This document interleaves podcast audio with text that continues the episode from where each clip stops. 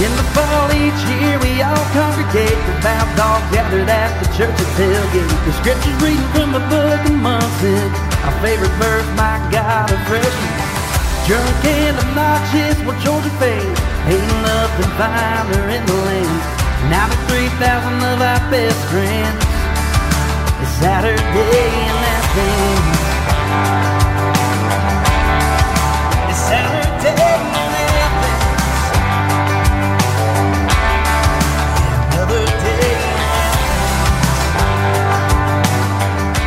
Welcome to the Saturday in Athens podcast. We're a Georgia Bulldogs show by Dogs fans for Dogs fans.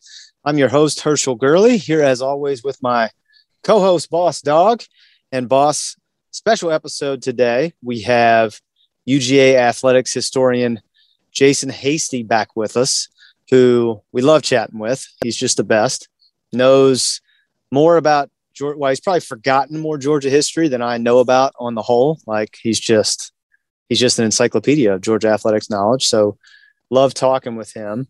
And speaking of, you know, vintage and historical marks, this past weekend was Big New Saturday by Home Field Apparel. And we had obviously be giving you a little bit of a sneak peek of what the release was going to be. And now that everybody's seen it, based on the sales, it seemed like everybody agreed with me and Boss that the choices were pretty electric. What did you think of following all the Big New Saturday on Twitter and everything. Did you keep track of the sales as they were going? I thought it was cool to kind of see the sales going up and down and seeing which schools Georgia was taking down um, over the course of the day. No, I thought it was great. Uh, I especially loved, you know, the fan interaction as we passed certain schools and we took over second place and took over Notre Dame. Everybody's like, "Oh, this isn't the first time went into Indiana and beat Notre Dame or something like that." Like it was yeah. just, it was all the all the comments were great. So unfortunately, we didn't get the Gators, but I, it is what it is. It's uh, we'll get them on the field. It, it's it's apparel, guys. So, but I mean, still, it was a hefty chunk of apparel that was sold on Saturday. Let's nothing to bat an eye at. Yeah, it was a it was a strong showing by the Dogs faithful um, in their effort to win the world's largest T-shirt party. I guess you could call it. Um, so yeah, I thought that was fun to watch. And to your point, yeah, I thought it was funny to see some of the other fan bases pipe in. And somebody said oh, there should be a final four of t-shirt sales and you should release shirts from all four schools and then see which one comes out on top on like one day. I like that. Um, yeah, because the Notre Dame fans were like, this wasn't nearly as popular when our weekend went. And like, I just thought all that stuff was funny. So uh, if you guys haven't already, make sure and head over to homefieldapparel.com. Check out their Georgia selection. There's some great stuff on there. I was rocking the Georgia golf shirt that they released, the golfing dog uh, which is just a phenomenal design. So go on their site and check everything out. When you get to check out, if you are a first time home field apparel user, you Saturday in Athens at checkout, and you will get yourself 15% discount on whatever your home field apparel haul is. So go and give them a look again, homefieldapparel.com, and uh, go grab all the vintage Georgia gear your heart desires. So Jason had some interesting takes, I thought, on some stories that I had either only heard kind of topical things about or he fleshed out some things that I had really never heard before at all. And the genesis of this conversation was when we went into town for Top Golf at Sanford. I took my brother and my wife and my sister uh, over to see Jason, and he was kind enough to pull out, you know, gosh, man, he must have pulled out a couple carts full of stuff from the athletics archives, ranging from things all the way back in the early 1900s, all the way up to um, the Rose Bowl in 2018, capping off the 2017 Georgia season. And we spent probably an hour, an hour and a half with him, and Jason just went through every item with us and told us the backstory of things. And it was really an awesome, awesome day, and we had an awesome time with him. But he told a couple stories, at least gave some more nuance to him that I hadn't really heard before, which he was kind enough to come on again and share with us. And I don't want to spoil it for you because I want you to hear it from Jason because I will undoubtedly ruin the story if I try and tell it. but um, what did you think of some of the stuff he had told? Had, had you heard of those stories before or was some of that new to you? It was mostly it, like you said, fleshed out. Like I'd heard snippets and the very condensed version. The one thing I did not know at all was the War Eagle chant. Uh, that was completely new to me. I had heard scuttlebutt that it had come from Georgia, but never knew the backstory behind it at all. So yeah. to hear that story fleshed out and to hear the details behind that was just that's crazy. That's a worth the price of admission, folks, for that, you know, for that story alone. So make sure you listen to that. That's a great story. Copy us at every every chance they get, just like you said. I know last year they didn't have the exhibit, and but every year the, the new exhibit and this year's exhibit just sounds awesome. Can't yeah. wait to get down to Athens to check it out. Definitely want to get down there a day early so I spend at least a couple hours down there just checking out the new exhibit because it just sounds amazing. Uh, once again, don't want to give away too much, but it really culturally relevant and especially with 50th anniversary with with what happened with the football team 50 years ago it's really really relevant. It'll really have an impact on everyone that goes there and sees it. Yeah so jason talked about a few things with us. He talked about some of the origins of the war eagle cry with auburn and how they're tied into georgia. He told us about the exhibit that he is doing this year uh, for the UGA Athletics Archive, and it is going to be awesome. Uh, this is the 50th anniversary this fall of the integration of the Georgia football team.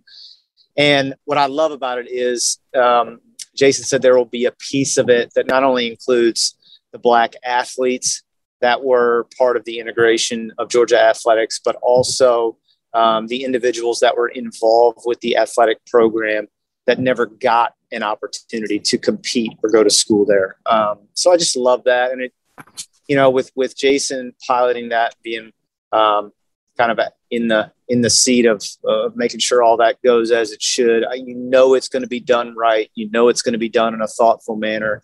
Uh, so I am so so excited to see that. And he will give details on, on how you guys can consume that when you are in Athens for, for football weekend. So please make sure and do that. Um, you bring up the the War Eagle thing, and it was cool how that came up too, because like I said, he had pulled out a ton of uh, artifacts for us, and one of the things he had pulled out was a program from I believe it was the 1903 Georgia Auburn game, and it was only like in almost mint condition, like it was beautiful. And you know how your boy is about programs. So yeah, I was like living my best life during all that. So we got to kind of go through the program and see how everything looked. They had team pictures in there. And so he pointed out on the team picture and then said, I have a story I have to tell you about this. And so that's how all that went. He kind of fleshes that out during the interview. So, um, how about Hanna Bat Company? Do you know anything about that or was that new to you? That was completely new to me. Like, I mean, I'd heard of it, but not anywhere near. Like, I had no idea it was based anywhere in Georgia or had any backstory with UGA. Nothing. Knew nothing about that at all. Yeah. So I I had come across that because I was searching. I think I was trying to find a custom wood bat company, and I was hopeful that they had one in Athens. And Hanna popped up, and so I started kind of doing some research on it. And finally, I was like, look, I'm just going to reach out to Jason and like see what he can tell me. So he sent me an email kind of explaining stuff to me. And I was like, oh, dude, you have got to talk about this when you come on the show. So, yeah, like I said, he has forgotten more Georgia athletics history and Athens history than I could, and you know, I, I could ever know my, myself. Like, and I feel like I am pretty good with knowing history and studying history and Jason makes me look like I am like still in third grade social studies. So, um, you know, as always, we are so thankful for for Jason coming on, and we know y'all will love it. And be sure and support him, support the UGA Athletics Archive, support Hargrett in any way y'all can. What a what a gift it is to have those things at the University of Georgia. So, without further ado, here is our interview with Jason Hasty. We are excited to be joined today by our favorite Georgia athletics historian, Jason Hasty. Jason has uh, met with us before and was kind enough to, to meet with us in person on UGA's campus when we were in town in June for uh, Top Golf at Sanford. So, Jason, always great to see you. Welcome back to the show. thank you much. And thank you for having me back on. I appreciate it. Yeah. So, first off, we just really want to say thanks for being so accommodating with us when we came in June. We had a great visit. Um, just to let our listeners know, Jason was nice enough to, to bring out some artifacts for us and kind of give myself and my brother and my sister and my wife a bit of a guided tour of Georgia athletics history, and we all had a, a really, really great time. So, so thank you so much for being so gracious and kind to us, Jason. We appreciate that. Hey, it was my pleasure to do. I mean, it, what's more fun than bringing out a big cartload of Georgia athletics artifacts and spending an hour or two just going through them and talking about them? If, if you can do that in the middle of a workday, then you're doing pretty good, or any day, really, honestly. Yeah, it was awesome. It was plus had a had a great. Um, Jason was kind of our tiebreaker on what to do for lunch that day, and we ended up going to White Tiger and getting barbecue, and it was magnificent, brother. So thank you for the the gentle push on that. hey, always always a good choice when you go to White Tiger. It's it's not it's hard to go wrong there. Yeah.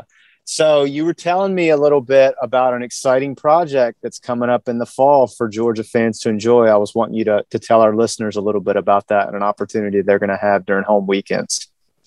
Yeah, absolutely. Um, so every year, uh, with the exception of last year because of COVID, uh, what I do is I curate a large scale museum exhibit about Georgia sports history, some different topic in Georgia sports history.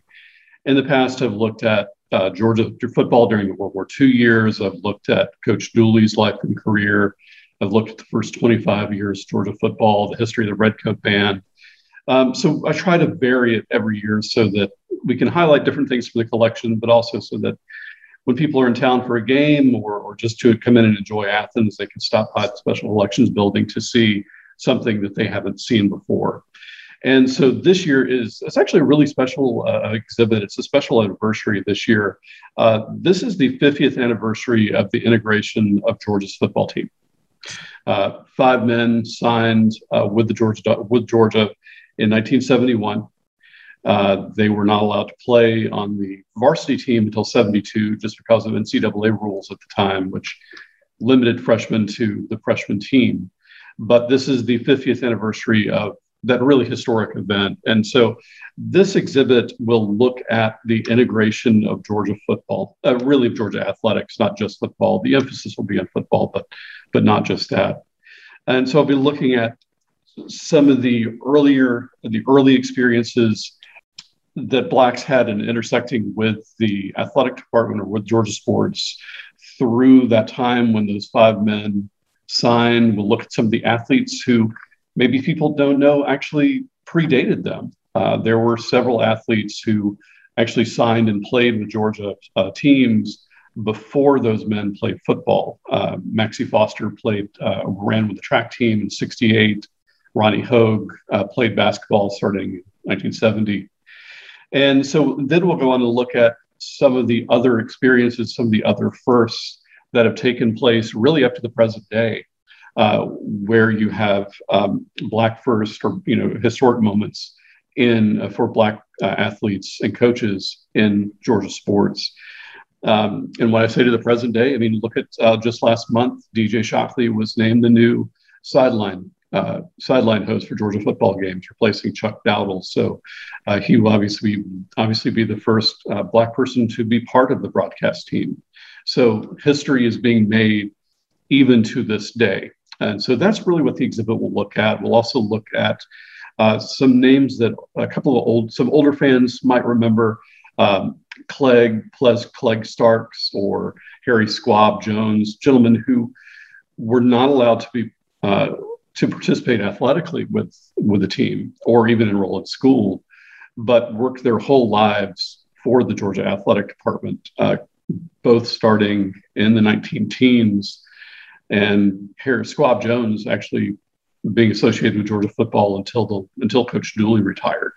So for almost a century, these two men were on the sidelines uh, with Georgia athletics, contributing in the way that they could contribute, uh, even though they were not allowed to, like I said, either enroll in school or uh, be part of the athletic program. So that's going to be the overview of the exhibit. Uh, it, it really is just looking at some of these historic milestones, some of these experiences that, that Black athletes have had, Black coaches have had, and really celebrating their accomplishments and trying to keep those stories alive. They're so they're such important stories.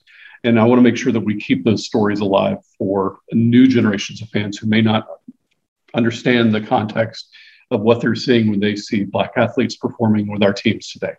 Well, that sounds fantastic. And I know based on the work that you always do that it'll be an excellent exhibit. So if Georgia fans are in Athens and or on campus for dogs games in the fall, what are the ways that they can consume the exhibit, the times, all those type things? Sure. Well, we are not, the, the downside of the Special Collections Library, like like most buildings on campus, we are closed on football Saturdays. Uh, so you can't come in on a Saturday and see it.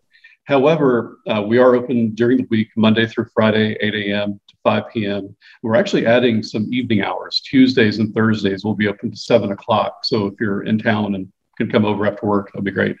Uh, our museum galleries are open and free to the public. You don't have to pay to get in, free to all ages, and come in and, and look at the exhibit to your heart's content. Uh, certainly, if you have questions, people can contact me. I'm always happy to talk about things.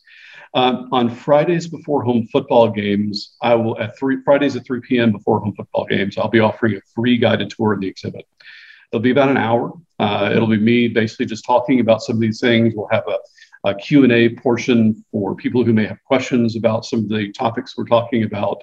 Uh, and it's again just it's free, no reservations. Just come to the second floor of the Special Collections Libraries at three o'clock on a Friday, and we'll we'll give you a tour. And I will also mention that for folks who either maybe want more uh, and more in-depth look at this topic or aren't able to get to Athens or aren't really able to get to see the exhibit, there will be a digital companion exhibit available uh, when this opens to the public. And that will be free to everyone to use. And it will explore some of the topics a little more in depth. It'll have a lot more photographs. Uh, obviously, with any kind of museum exhibit, you're really limited in physical, in terms of physical space, what you can show.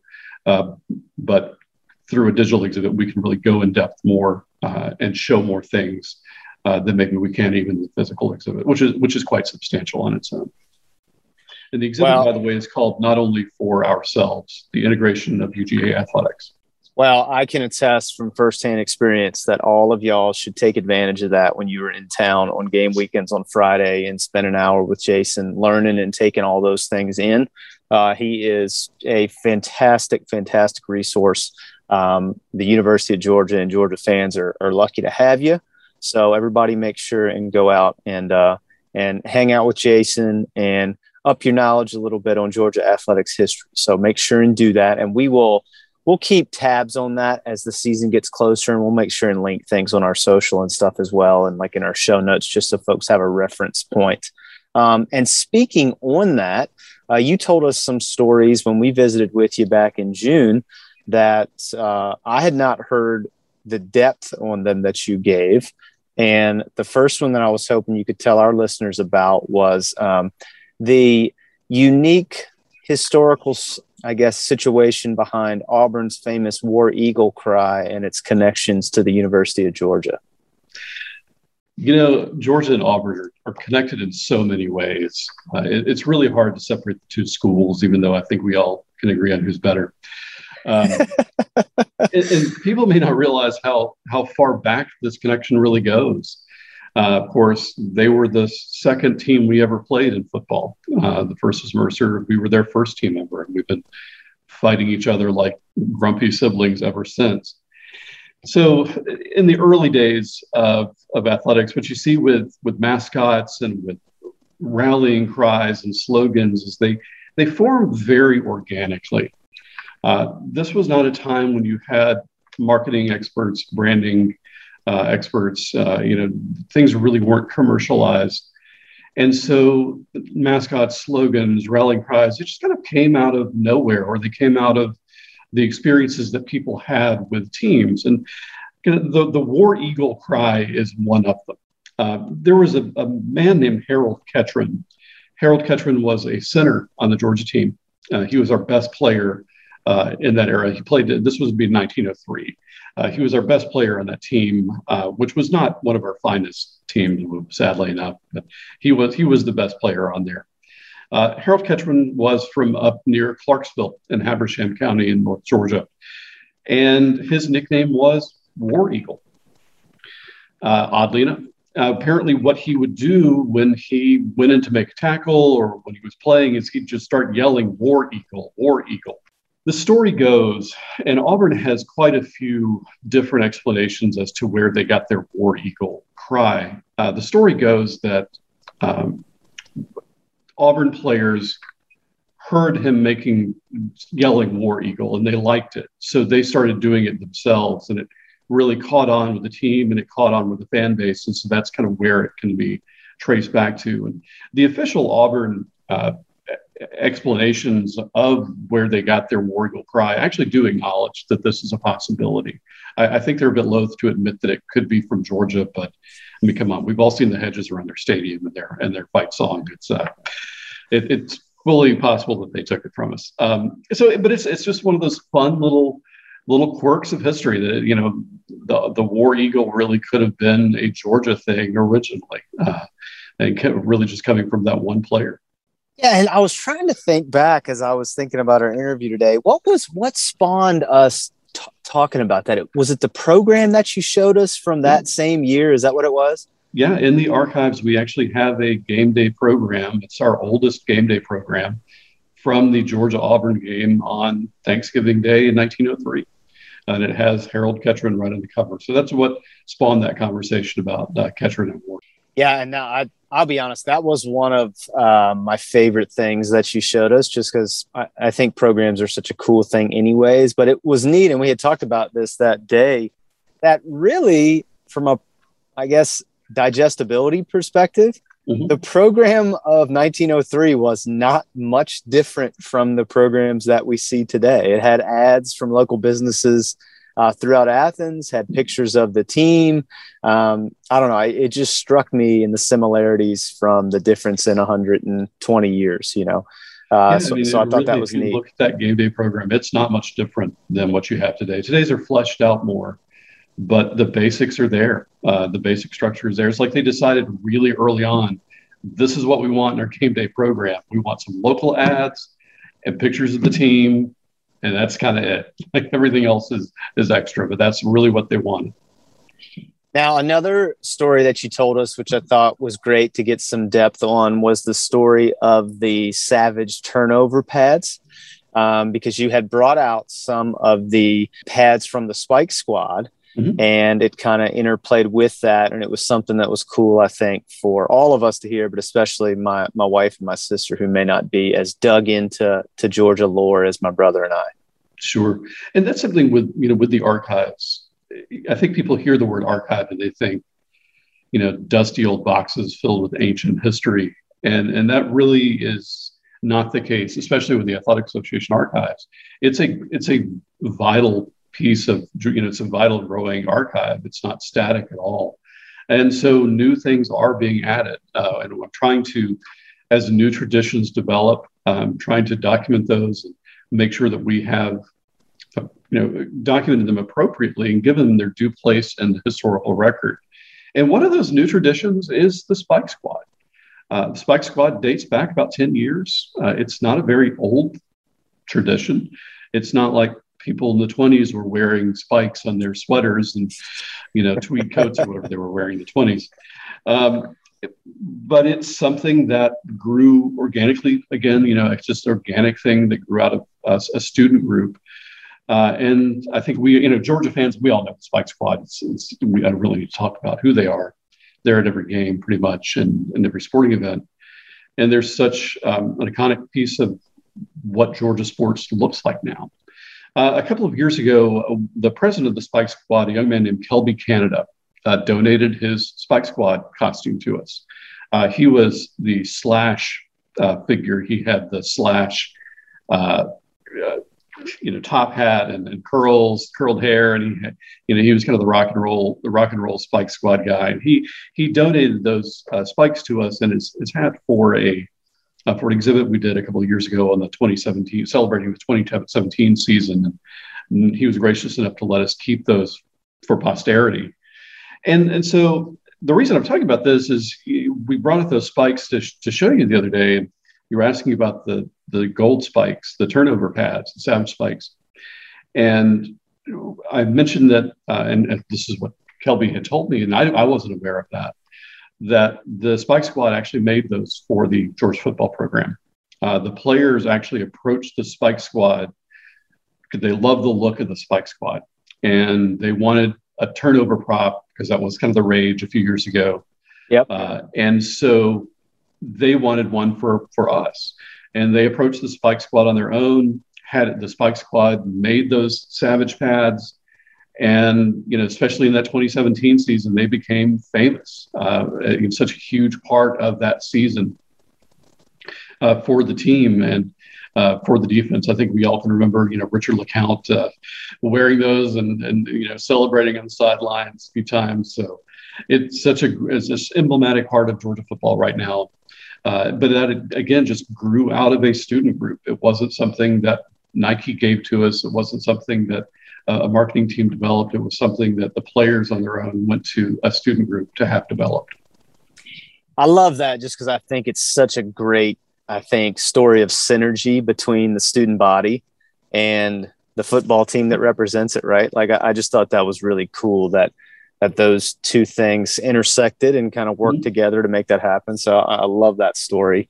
Um, and I'm glad you brought that up about, I guess, the connotation around the archives and what that brings to mind for people. Because I would say, of, you know, at least a third of the stuff you showed us was from within the last 10 years.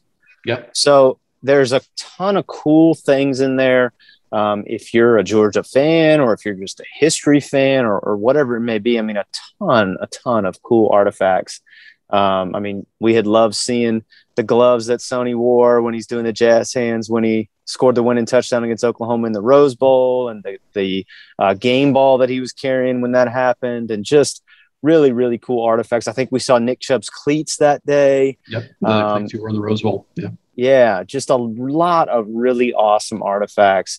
Um, and, and, I think, too, and you shouldn't discount this in the equation, but Jason really has a passion for it and does a great job of kind of maintaining and passing along those stories. So, um, like I said, just a great resource that, that Georgia fans should take advantage of. Um, I wanted to ask you about something that we saw that day that I meant to ask while we were there and forgot, but I saw that there were flyers that day for a baseball card exhibit. Is that still going on? No, that's not. That's actually uh, that's a really neat thing, but it's it's not part of the Athletic Association archives. Uh, Senator Richard B. Russell, who represented Georgia in the U.S. Senate for for decades, was a passionate. Uh, he was a sports fan generally, but he was a passionate baseball card collector. And in the early days, he collected uh, baseball. When he was young, he collected baseball cards and preserved them. So oh, wow. he had, you know, a Ty Cobb, he had a Honus Wagner, he had all of the great cards from that time from that time period that collectors, you know, get so excited about. Um, and he, when the Richard Richard B. Russell Library was founded back in the 1970s after he passed, those baseball cards actually came into that collection. So they're oh, stored here in our archives. They make an appearance every once in a while. Uh, they haven't made an appearance in, in, a little while now, but every once in a while, the Russell Library will bring them out to display or to show at an event. But um, they are also online, I believe. You Google Richard B. Russell Library baseball cards, and it'll give you some more information about that. Uh, but yeah, those are really, really neat. And to see those, uh, you know, the 120 year old baseball cards is, is always pretty awesome. So. So to stay on the baseball theme, you and I had emailed back and forth about this because I was picking your brain about it, wanting to get some further depth on it. But I'll, tell us a little bit about the Hanna Baseball Bat Company. You know, the Hanna Bat Company is, is a really neat piece of Athens history that has kind of been forgotten uh, by, I think, certainly most people who don't have an interest in sports. They just don't really think about it or don't know about it. The Hanna Bat Company was founded in the 1920s. Uh, it was a company that made shovel handles and axe handles. And somebody said, well, we're making handles. We might as well make baseball bats. There's not a big difference between a handle and a baseball bat. So they started making baseball bats and they became one of the major suppliers of bats to the major leagues and also to colleges um, church league teams, softball teams have made softball bats. And one of the kind of the features of the Hanna Bat Company is that if you had a favorite baseball star who used a Hanna bat, you could write to them and request that they make you the same model of bat that, that player used. So, uh, you know, I, I, think Lou Gehrig used a Hanna bat for a while, so I use his name. So, if you if you like Lou Gehrig and you wanted to hit with the same bat that Lou Gehrig used, you could write and they'd make one for you. Um, they would give you the Lou Gehrig model bat. So it was it was a big concern. It was a big manufacturing plant here in Athens, and it was uh, for those of you who are familiar with Athens, uh, it's down kind of near where Weaver D's is now, uh, East okay. Broad Street, going past uh, the building where the, the newspaper was headquartered for so many years. Yeah, yeah. So good that end of, of Broad Street. Um, so kind of in the 60s, I, I get the sense that it started to decline. Uh, Louisville Slugger was always the number one bat manufacturer, but Hanna was right there with them for decades. And I, I get since they started to decline a bit in the 60s and then uh, they closed in the 70s. And one of the reasons I think that the, the, the company has really kind of fallen out of our collective memory here at Georgia or here in Athens, or for Georgia students who pass through, pass through Athens, is the building it was housed and burned to the ground. And so there's really no physical reminder of it left. It's not like the Hanna Bat Company has been turned into student apartments or something like that, or, or businesses or things of that nature. The building is just gone. Uh, as you might imagine, a building full of decades of wood shavings did not, it was not an easy fire to put out. Yeah. Um, so that's kind of the story of Hanna Bat. It, it passed out of memory. Hanna bats were, were very well regarded. They're very nice bats. They're actually real collector's items. Uh, we're lucky to have two Hanna Batrite bats, and they're also called sometimes called Batrite bats, B A T R I T E bats. And we have two of them in the archives. I, I, don't know the provenance on them or why they're here other than they're Hanna bats, but uh, I do know that the Georgia baseball team used them for a long, long time, as you might imagine they would with the bat company being here was one of the other stories that I read that if you went there during their heyday to take a tour, each person that went to take a tour received like a mini Hanna Batrite bat to take home as a souvenir. They did. They would receive it and get a little miniature Hanna Batrite bat, and they would sometimes give them out at, at Georgia games, which just seems like a really bad idea. Uh, to arm a bunch of football fans with miniature bats. Yeah. In fact, there's one story that Dan McGill told for years uh, Dan McGill, of course, the, the, great historian of Georgia, of Georgia sports, uh, that we played LSU here in Athens in the 30s. Uh, we lost, and LSU wanted to tear down our goalposts. So our fans swarmed around the goalposts with their miniature Hanna bats to defend it. Um, again, I think that's probably why we don't do that do that now. Um, but you can find the, the, miniature bats probably more often than you than you'll see or find the, the regular size bats. But yeah, you could definitely get a little mini Hanna bat yeah i was I, I, don't even remember how i came across it but i, I saw it somewhere and i th- you know what i think i was doing? I was looking to see if there was a current wood bat manufacturer in athens or the mm-hmm. athens area. And i saw this thing for hanna and kind of went down the rabbit hole and i was like i'm going to stop all this. I'm just going to email mm-hmm. jason and see what he can tell me about it. That's yeah, usually a good idea. Yeah so jason gave me all this awesome facts and it was so cool and it, it did kind of make me think like man, that'd be neat if if somebody would do like some vintage T-shirts or something that had like Hanna Bat Company on it or something like that. I just feel like there's a lot of old Athens history yeah. that could be preserved. Like, have have you and I talked about the uh, Hairy Dawg origin story, mascot Hairy Dawg? I don't think we have. No. So we interviewed the first, like two of the first folks we had come on and tell their Georgia story mm-hmm. were Stan Beacham and Tom Sapp. Mm-hmm. So Stan Beacham, first person to ever wear the Hairy Dawg costume, and Tom Sapp, one of the designers and originators of the Hairy Dawg costume. And one of the coolest stories that both of them relayed was the day that they debuted it to the football team prior to the Sugar Bowl in 81. Mm-hmm. Uh, Stan goes out in the costume and Tom's there, and Coach Dooley brings him out. And then after everything was over and, and practice was done, Tom and Stan, and I always forget this. I need to be better about my history. Tom had a co-creator with him, his his business partner at the time, mm-hmm. And the three of them went to Allen's Hamburgers and had hamburgers. And Stan apparently was still in the bottom part of the Hairy Dog costume.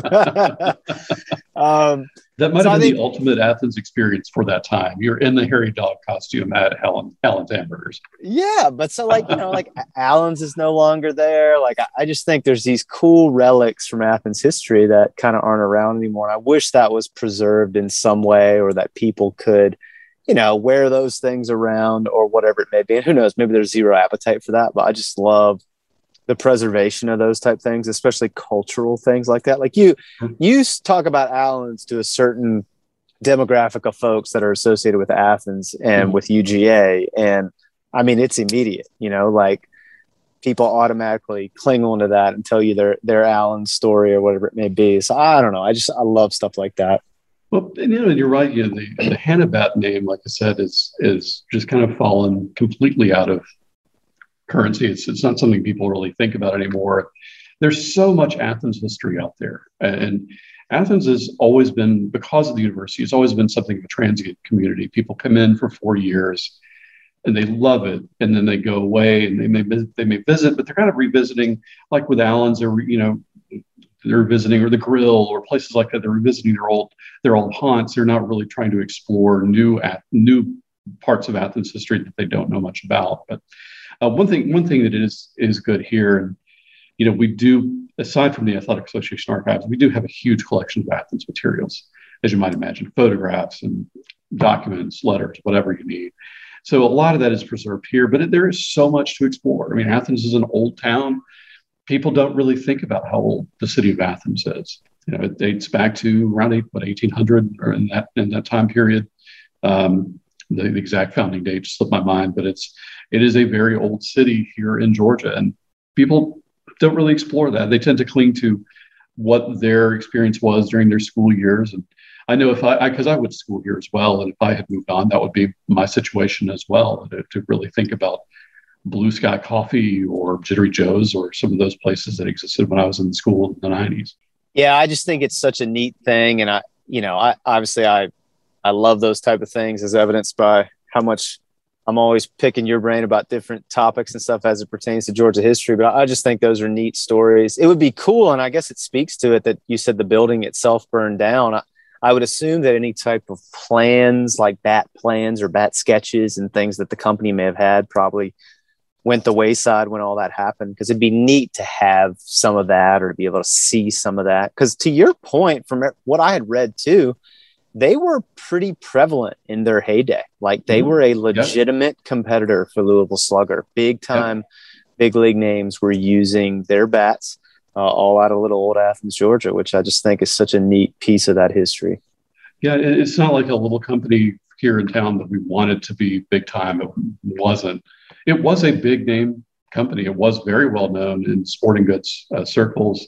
Major league players use their bats. Uh, colleges use their bats. It would they were a big deal. And unfortunately, I really don't know much about where the plans went to. I don't know if they survived. Maybe they were lost in the fire. Uh, I don't. I just genuinely, I genuinely don't know what's happened to their to their records, uh, which is a shame. I would, I would love to hold them here, of course, uh, and I think that it would be a, a, really neat piece of Athens history to preserve. Uh, but yeah, sometimes you just don't know. Maybe one day they'll show up. You know, hopefully one day they will. But uh, to, as of right now, I, I don't know where they are. So I want to close with you today by just getting kind of a pulse of the campus vibe from you. Fall practice has started back up. I'm sure the students are trickling back into Athens to get the fall semester started just tell me what the what the buzz is like in Athens as we're as you and I are talking 24 days from kick. I think it's going to be an electric season this year. A lot of anticipation, a lot of expectation. What's the, what's the feel in the classic city? What's the feel around campus? well, as always, my, my huge caveat is probably better to ask me what the feeling was going to 1946 than to ask me what the feeling was in 2021. Um, I, I, can I, I think that everyone I've spoken to uh, and as you might imagine, just because of what I do, people tend to like to talk to me about sports and, and, and the dogs. Um, because I, you know, in addition to being this being my job, I am a Georgia fan, um, a lifelong Georgia fan. So I think the feeling's good. like everyone I've talked to has been really super positive. I think there's a good vibe on campus. Uh, I think it's just a really positive, uh, a positive vibe. I think everyone looks at the team. It's it's a wonderful roster. I mean, yeah. you look at the talent that, that Coach Smart has accumulated, and it, it has to be top to bottom one of the most talented rosters we've ever had on campus. And, and that goes back, you know, a long way. And the Herschel teams were great. Uh, some of the teams that Rick had were stocked. Um, some of the teams that Coach Butts had were stocked. You look at 46, it was a stock team. Then 42, you had Sinkwich and Trippi. Uh, right. Uh, so I think in comparison with that, yeah, this team is has a great roster. Um, so I think the sky's the limit and and I think you know, I'm expecting great things, and hopefully we'll we'll see that borne out in the fall. It'd be nice to have another title here. Yeah, no doubt about that. I, I the thing that strikes me is it seems that there is a really good leadership group intact.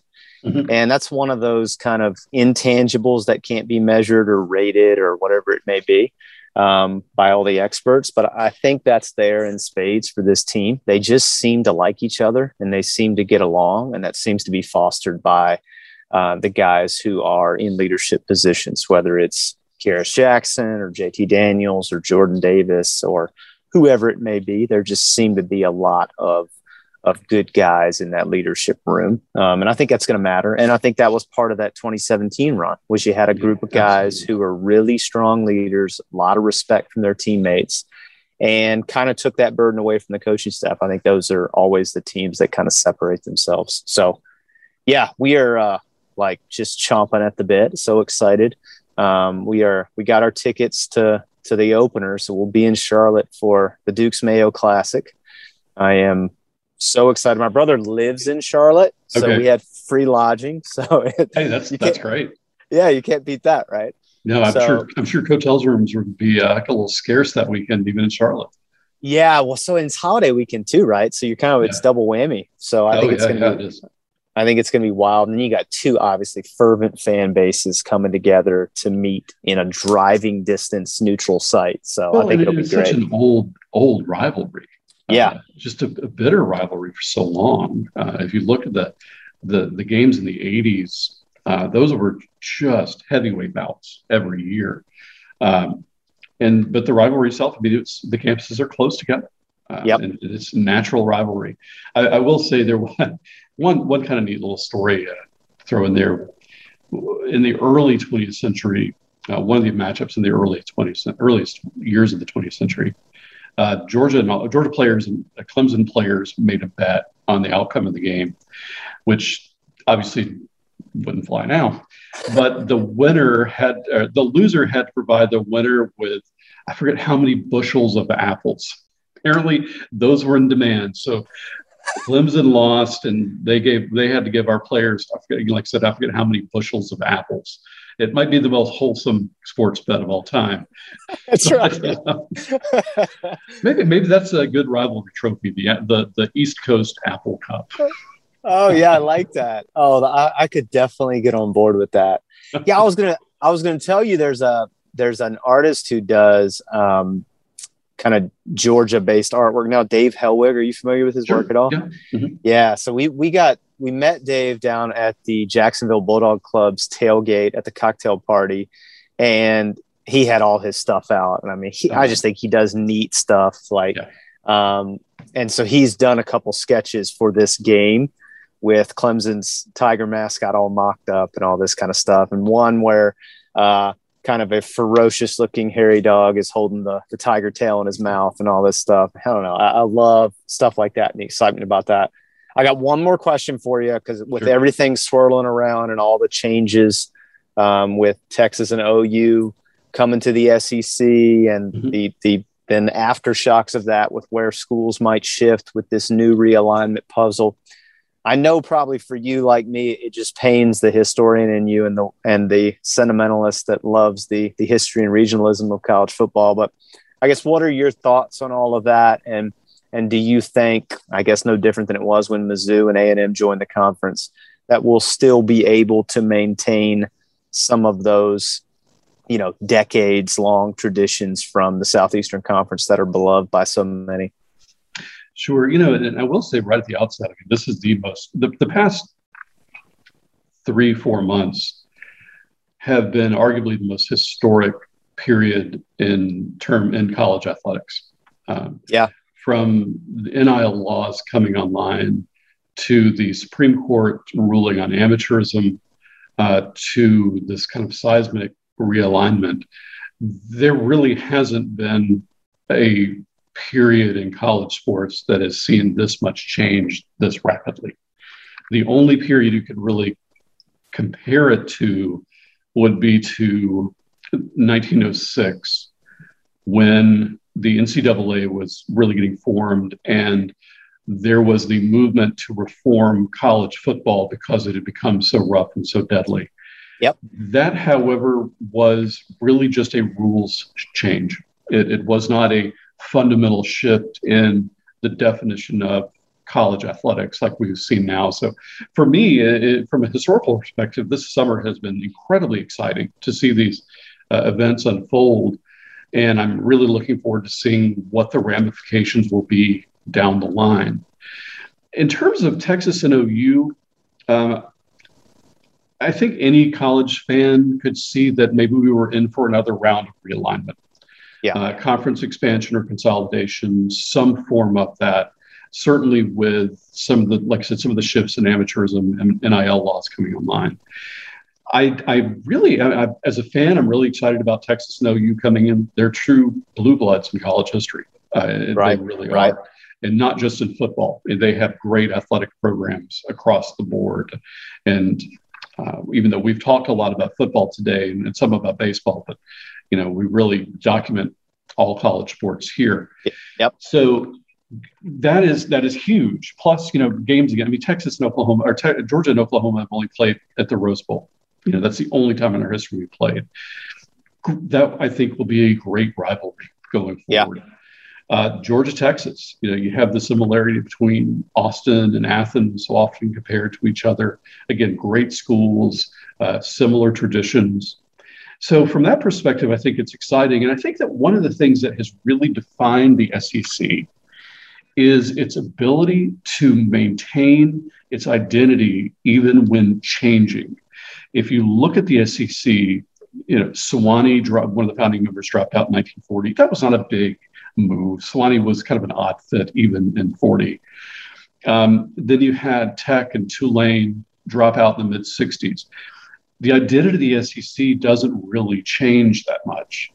Uh, with the addition of Arkansas and South Carolina, you know, it's it's a natural that South Carolina would be in here. Arkansas was a great fit when you're looking at the western part of the SEC, but kind of the fundamental identity of the SEC didn't change. Uh, when A&M and Missouri came in, again, you don't really see that commitment to excellence that the SEC has maintained through the years change. You don't see those traditional rivalries change, and there seems to be. Uh, I would say there's an understanding that what makes the SEC special is are these are these rivalries, these centuries long right. rivalries. So right. I don't think that that's going to be as big of an issue going forward because I think the SEC understands that and understands that's what makes it special and understands what makes it such a great conference and what keeps fans coming back year after year after year. If you get rid of Georgia Auburn, you will lose something of the identity of the SEC. Yeah, that's I think that's my only concern is that if we get too big and they can't figure out a scheduling structure that maintains mm-hmm. sure. the games that we all want and need to see, right? Like there have been, I saw some models which were talking about, well, Georgia may have to give up playing Tennessee every year. They may have to play every other year. And stuff like that for me would be a non starter. I just think there's too much there. You can't just say, oh, yeah, they'll just play every other year. Like they got to figure all that out. I think that's going to be a vital part for the conference office to figure out how to maintain those historical annual rivalries because I think that's the the fabric of the conference and the fabric of the fan base.